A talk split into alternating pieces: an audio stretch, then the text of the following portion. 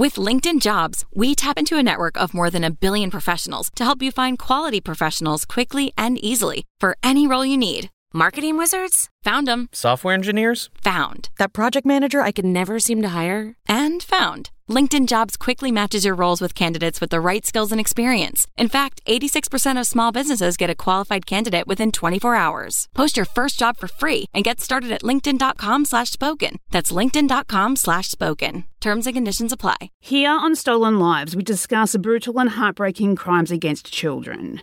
Themes may include abuse, torture, sexual and domestic abuse. Now, I do try my best to remain respectful for the babies in these stories and leave out any unnecessary details that honestly none of us need to know to understand the frustration of why and how this ever happened. However, if you find any of these themes triggering, this podcast may not be for you. Listener discretion is advised.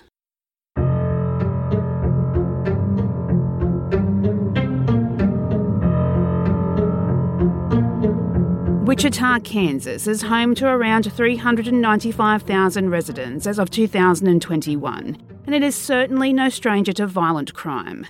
For many decades, the residents of Wichita were stalked by Dennis Rader, also known as BTK. But in 2017, another horrifying crime would come to light that would shock residents once more.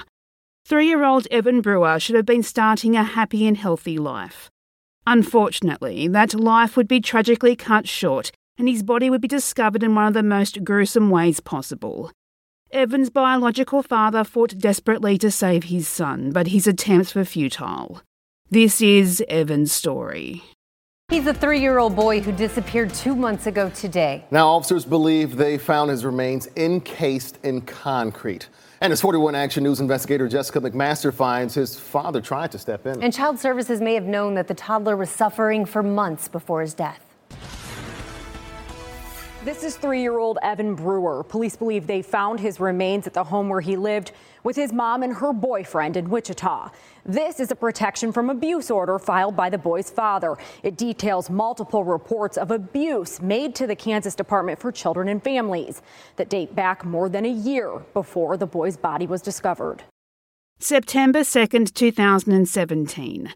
A property once lived in by 36 year old Miranda Miller, 40 year old Stephen Bodine, and Miller's three year old son Evan. This property, located on South Vine, was visited by the property's owner. According to reports, Miller, Bodine, and Evan had vacated the property in the weeks beforehand, and he had arrived to start cleaning the home up. As he went into the utility room, he saw something strange. A large slab of concrete had recently been laid, and there was whisperings around South Wichita that Miller's son Evan Brewer was nowhere to be found. Panicked, the landlord rushed to where the concrete had been laid and realised it was being covered by a carpet covered platform with heavy toolboxes on top. After finally moving the rubble and rubbish out of his way, he discovered the platform had been created using fresh concrete and that it most likely held the answers to his questions. Armed with a sledgehammer, he chipped away at the concrete block placed on a frame with wheels. Beads of sweat gathered on his head as he continued to chip away at the structure, and that's when he saw it a small outline of what appeared to be a human body, wrapped in black tar or felt roofing paper, duct tape, aluminium flooring, towels, and a Teenage Mutant Ninja Turtles bedsheet. He cried as he realised that he just stumbled across the encased remains of three year old Evan Brewer. The police were summoned to the scene immediately, and a total recovery effort was made to retrieve Evan's remains. As officers worked tirelessly, Many of them wept and shouted in anger at what they had discovered. The undeniable stench of decomposition filled the air of the home, and everyone attending the scene knew what they were dealing with. When Evan's body was finally free from his concrete grave, his tiny body was transported to the coroner's office for a complete autopsy. Unfortunately, the level of decomposition made it almost impossible for the coroner to determine a cause of death although it was glaringly obvious that this was a homicide. Everyone who interacted with the crime scene that day found themselves scarred by what they had seen. Police removed the concrete structure from the house and later found the remains of the child that was approximately three years old. A disturbing find out of Wichita over the weekend. The remains of a child, believed to be Evan Brewer, discovered inside this home. The 41 Action News investigators pulled court records that show the little boy likely lived a life of suffering. The circumstances surrounding this particular case has been difficult for the family, the first responders, and the community. For the Wichita Police Department, the discovery of Evan's body was a troubling conclusion to what had been a months long investigation. In March 2017, Carlo Brewer, the biological father of Evan, made a call to the Kansas Department of Children and Families regarding the welfare of his son. During this initial report, Carlo told DCF that Evan had been abused by Miller and Bodine. At Miller and Bodine's trial, Carlo addressed the court and told them about the last few times he ever saw his son alive, saying, quote, We'd see bruises on him, and Sarah would question it, and I would question if it was just a toddler getting bruises. But then we started putting everything together, his behaviour and whatnot. Then that's when I really began to question if there was abuse going on in that home. Unquote. Carlo would also later tell the court that his son's behaviour massively shifted shortly before his death. Evan started to become aggressive towards his other son, who has never been named, and Carlo even alleged that Evan would try to choke his other son during his visits in early 2017. Carlo also told the court that in February 2017 was the first time he noticed something was amiss with Evan, when he noticed that his developmental process was slow. Evan's speech patterns suggest that he was regressing, not progressing, which prompted Carlo to contact the Department of Children and Families. After receiving the report from Carlo and his partner Sarah, DCF investigated the matter and issued a protection from abuse order, or PFA as we'll refer to it for the remainder of this episode. According to news outlets, this order alleged that there had been suspicions of abuse and reports of abuse dating back to July 2016. Carlo claimed that every time he saw his son, he was always in dirty clothes and covered in a myriad of injuries. KWCH also reported that several 911 calls had been made about the potential abuse towards Evan, although it does not state who these calls were made by. Once DCF had investigated the claims made by Carlo and Sarah and the PFA was issued, the Wichita Police Department were tasked with locating Evan, Miller, and Bodine and serving them with the order, which is where they ran into issues. With the reports of abuse looming over their heads, Miller and Bodine fled, and as such, investigators were not able to track them down to serve the order. At one point, investigators even feared that Miller had taken Evan out of state. Evan had been the point of several court appearances between the couple, and in one appearance, Miller would say that over her dead body that Carlo would ever gain custody of his son. May 18, 2017. Carlo, in a state of distress, obtained another order that stated Evan must be turned over to him. This came after the initial PFA, issued on May 4, 2017, was unable to be carried out. For months, investigators continued to follow the trail of Miller and Bodine, but they were always one step behind. All the while, Precious Evan was in danger. Investigators and Carlo hoped and prayed for a peaceful and happy resolution to the case, but as the days wore on, the clock was ticking. It wouldn't be until September 2017 that investigators would finally learn what became of little Evan. At the time of the discovery, Bodine and Miller were already imprisoned on other charges relating to a domestic disturbance that took place in August 2017 against Carlo Brewer. The 41 Action News investigators pulled court records that show the little boy likely lived a life of suffering. The circumstances surrounding this particular case has been difficult for the family, the first responders, and the community. In May, Evan's father, Carlo Brewer, filed this order of protection from abuse against Stephen Bodine. In it, Brewer alleges a witness told him Bodine would beat Evan to the brink of death. Brewer states he tried taking Evan to the doctor for injuries, but that the boy's mom, Miranda Miller, and her boyfriend wouldn't allow him. Now that investigators had Evan's body, they had a world of questions for Bodine and Miller. And during her interrogation, Miller agreed to testify against her boyfriend in exchange of a lesser sentence. Over the coming weeks, investigators would learn about Evan's final days on Earth. Whilst the autopsy could not confirm a cause of death or even a date, Miller's testimony would provide investigators with some all important insight. Unfortunately, news reports cannot agree with each other, and it appears that even Miller can't agree on the definite date on which Evan died. In the months before his death, Evan was subjected to brutal and horrific torture at the hands of his mother and her boyfriend. According to the Daily Mail, Stephen Bodine was a foreboding presence in the home and would regularly intimidate Evan with his size and power. Evan had a set of house rules to which he had to follow, which included him saying Good morning, Daddy to Bodine before he was even allowed to use the bathroom in the morning. If Evan failed to comply with these rules, he was beaten and punished. During one incident mentioned in the affidavit, Bodine had beaten Evan and Miller so badly that they both required CPR. Miller would testify that Bodine had been abusive towards both her and her son during the course of the relationship, and that she should have saved her son. Miller wasn't the only one who failed her son, though, and DCF were heavily criticised during the trial. It was discovered that whilst several attempts had been made to contact Miller, DCF had attached pamphlets and business cards to the front door of the home where they were living. DCF also sent messages and emails that went unanswered whilst trying to serve the PFA for Evan.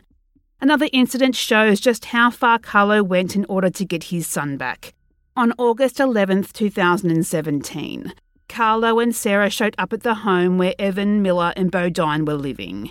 Carlo demanded to see his son, and in response, Bodine walked out of the home swinging a hatchet, threatening them both. The entire event was filmed and shown in court. However, this video has never been released to the public. Bodine slashed the tyres of the car Carlo and Sarah were driving and was arrested for this act. During the trial, the jury was shown videos and images taken from inside the home where Evan spent his last few months. In a sickening act and one we've seen far too much lately, Miller and Bodine had used their phones and CCTV cameras to record the abuse they subjected upon Evan. In one clip, Bodine can be heard saying, quote, that attitude, Evan, it's done. And if it's not going to be done, you're going to be done. Unquote. Another video showed Evan standing naked next to the wall with a belt around his neck. This was likely not an isolated incident, and Miller would later state that if Bodine felt she was not punishing Evan hard enough, he would step in. Three year old Evan would be forced to stand naked, facing the wall for hours, whilst his mother and her boyfriend berated him. Other videos would show Evan being slapped and shouted at for hours whilst he screamed and cried. Bodine would regularly put a belt around Evan's neck and strangle him, telling Miller that children should be treated like dogs. Miller told the courts that she was also being abused by Bodine and was scared to act. However, video and audio recordings would later show that Miller was complicit and had a hand in her son's abuse. The court also told the jury that Bodine and Miller bragged and choked Evan until he lost consciousness. According to reports, there were over 16,000 photos and videos collected that comprised evidence of Evan being abused. So at that point in time, I think it ended up being nighttime, so it was bedtime. And Evan would sleep in his chair and he would be fine. He wouldn't, he wouldn't get sick, nothing like that. The moment he would lay down, he would start getting sick. Start either gagging or wanting to gag. Dry heaving. So I wanted him to sleep in the chair sitting up. Stephen, no. He needs to be in bed. He needs to lay down. He needs to be in that bed and he needs to lay on his stomach. Well, Evan would lay there for a little bit and then he would move, toss his head, cough, or he'd just be laying there.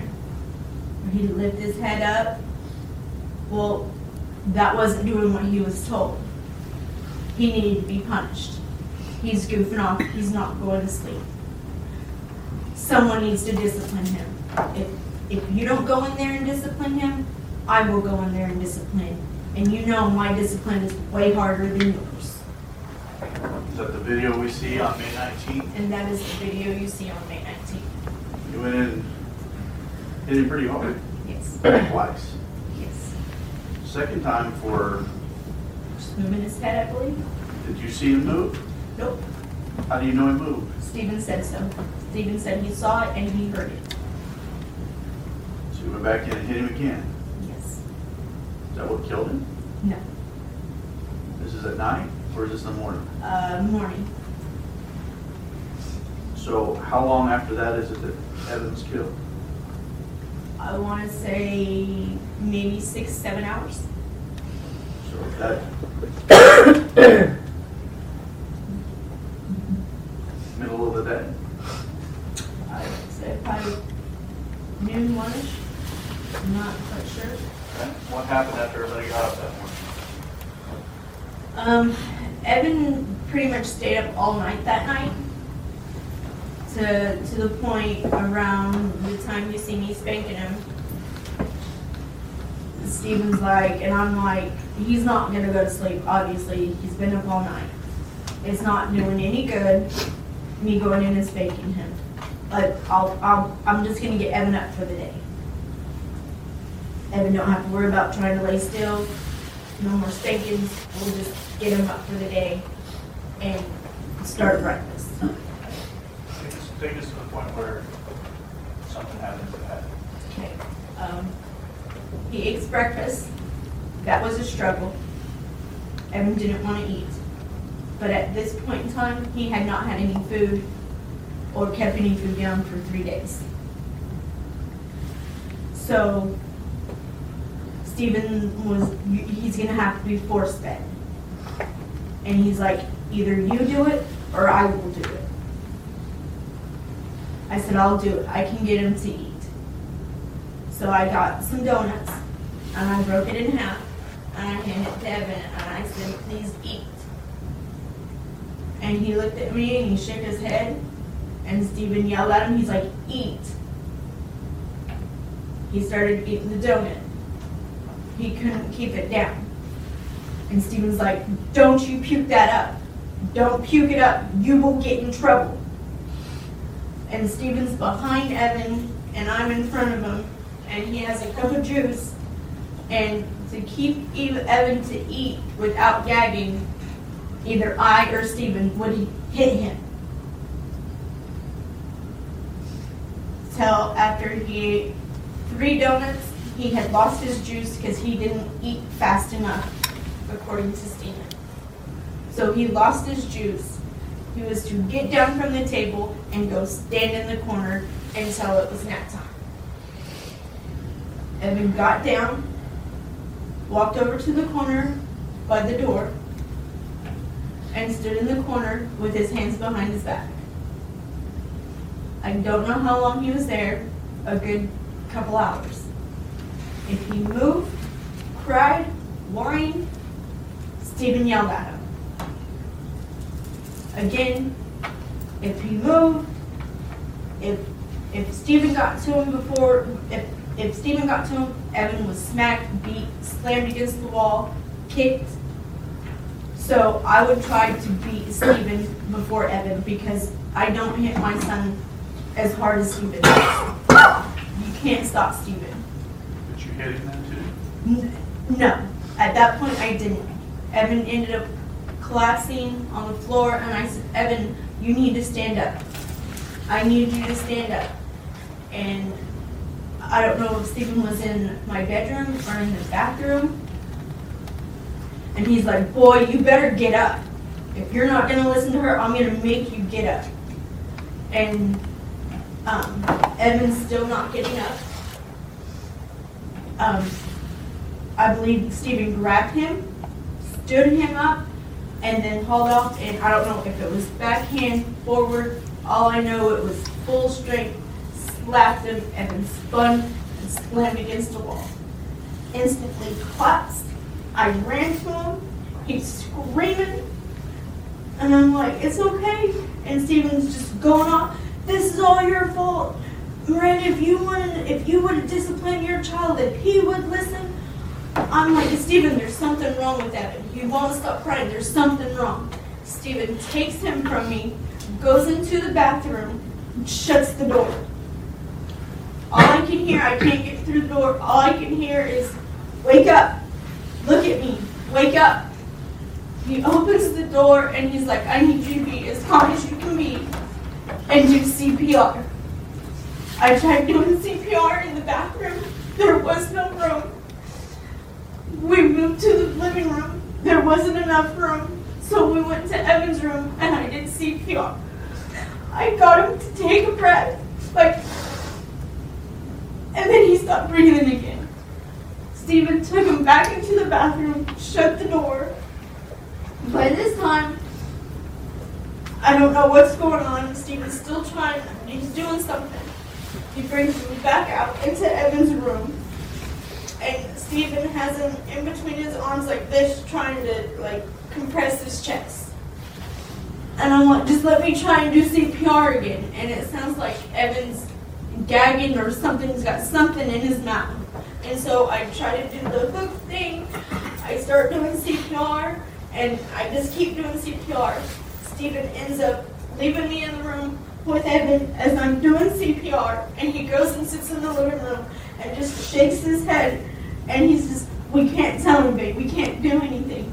I do CPR on Evan for over 45 minutes. I don't want to give up. I can't. I can't stop, but I can't breathe, and I can't. I just. I can't. And I ended up taking my son and laying on the couch, and that's the last time I ever saw my son. You notice anything about his body when he came out of the bathroom either time? I know he was wet. How much of him was wet? His hair was wet. Was the rest of his body wet? I can't remember. Was his clothing wet? I can't remember. He didn't have a shirt on.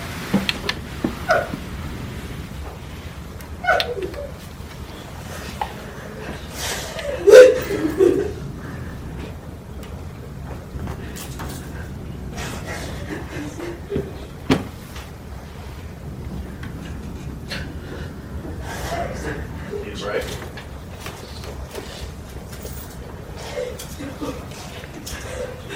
So that's the last time you saw Evan. What happened to Evan?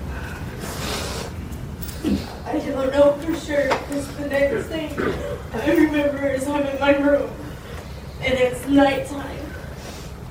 Um, the house is being cleaned up.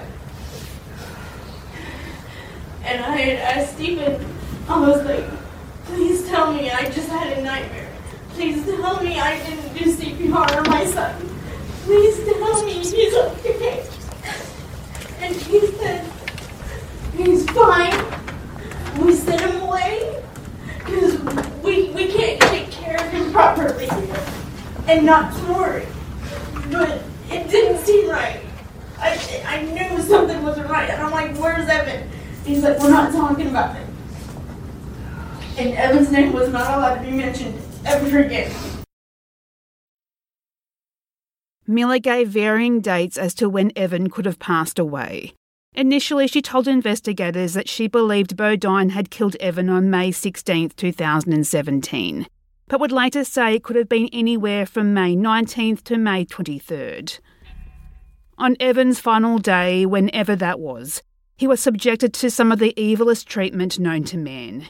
Miller testified in the days before his death, Evan had become ill, and Bodine refused to let her seek medical treatment for the boy. It was also alleged that Bodine and Miller were users of methamphetamine, which was explained to DCF by Carlo. On the day that Evan died, Bodine hit him so hard that he became unresponsive because he refused to eat. Miller watched as Bodine beat her son to unconsciousness and did nothing to stop it. According to Miller, after begging Bodine to do something, he took Evan into the bathroom, and when he came out, the boy was soaping wet with wet hair. After this, Miller attempted to perform CPR on Evan for upwards of 45 minutes, but he didn't respond. Instead of calling 911, Miller and Bodine left Evan there to die. In another version of events, it is said that Bodine took Evan into the bathroom, and when he returned, that was when Evan was limp and unresponsive. According to Miller, what happened next is a blur, and she claimed that, quote, the next thing I remembered, I was waking up and asking about Evan, unquote. In a chilling statement, Bodine told his girlfriend that Evan had gone because they were no longer able to care for him. Throughout her testimony, Miller confirmed that she was not sure which day Evan passed away. The coroner would also add that Evan had Benadryl in his system at the time of his death. And Miller also added that she believed Bodine had force fed Evan large amounts of salt in the days leading up to his death.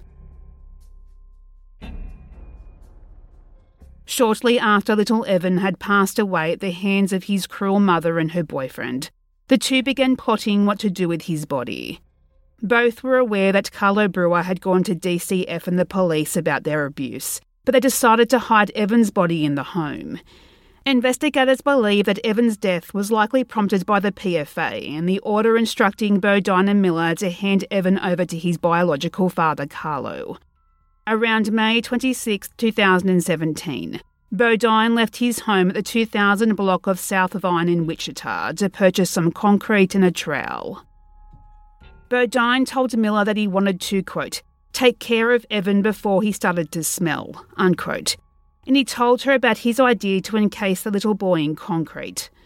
Investigators would later confirm that the blankets and tarps used to wrap Evan in belonged to Bodine and Miller, along with Evan's Teenage Mutant Ninja Turtles bedsheet. His body was wrapped up and encased in concrete, all whilst his mother watched. Evan wouldn't be the only child subjected to cruelty at the hands of Stephen Bodine. His daughter, whose name we will not release, told the courts that she had suffered similar treatment to Evan. Thankfully, she lived to tell the tale. Those in court cried as the details of Evan's final day were being read aloud. Jurors could not quite believe what they were hearing. A mother and boyfriend systematically tortured and abused a little boy and encased his body in a concrete slab to dispose of him. At trial, it was revealed that Stephen Bodine confessed to being, quote, the one who put the kid in the concrete in the laundry room, unquote.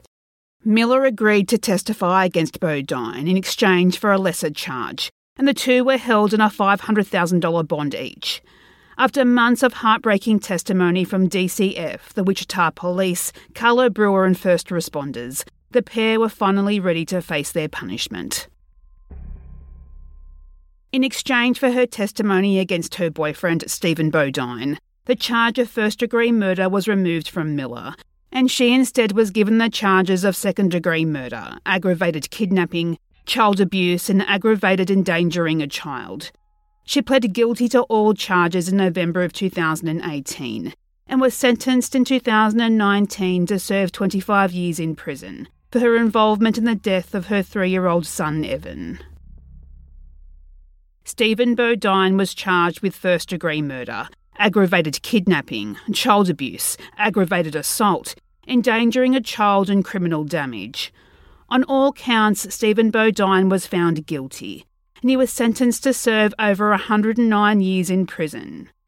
Bodine chose to remain silent during his trial, allowing his legal counsel to speak for him.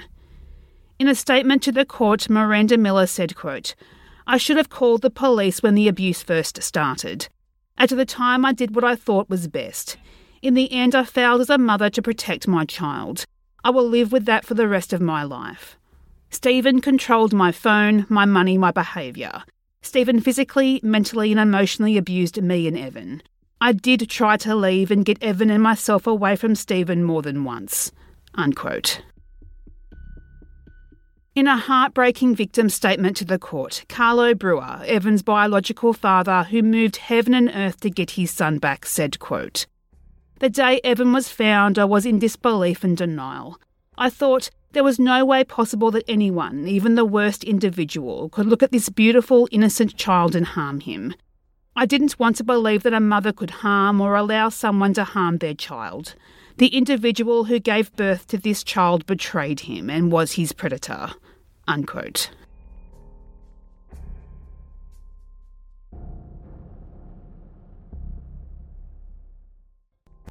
If you have your own thoughts and theories on the case we discussed today, or any case we talk about on Stolen Lives, please search Stolen Lives on Facebook.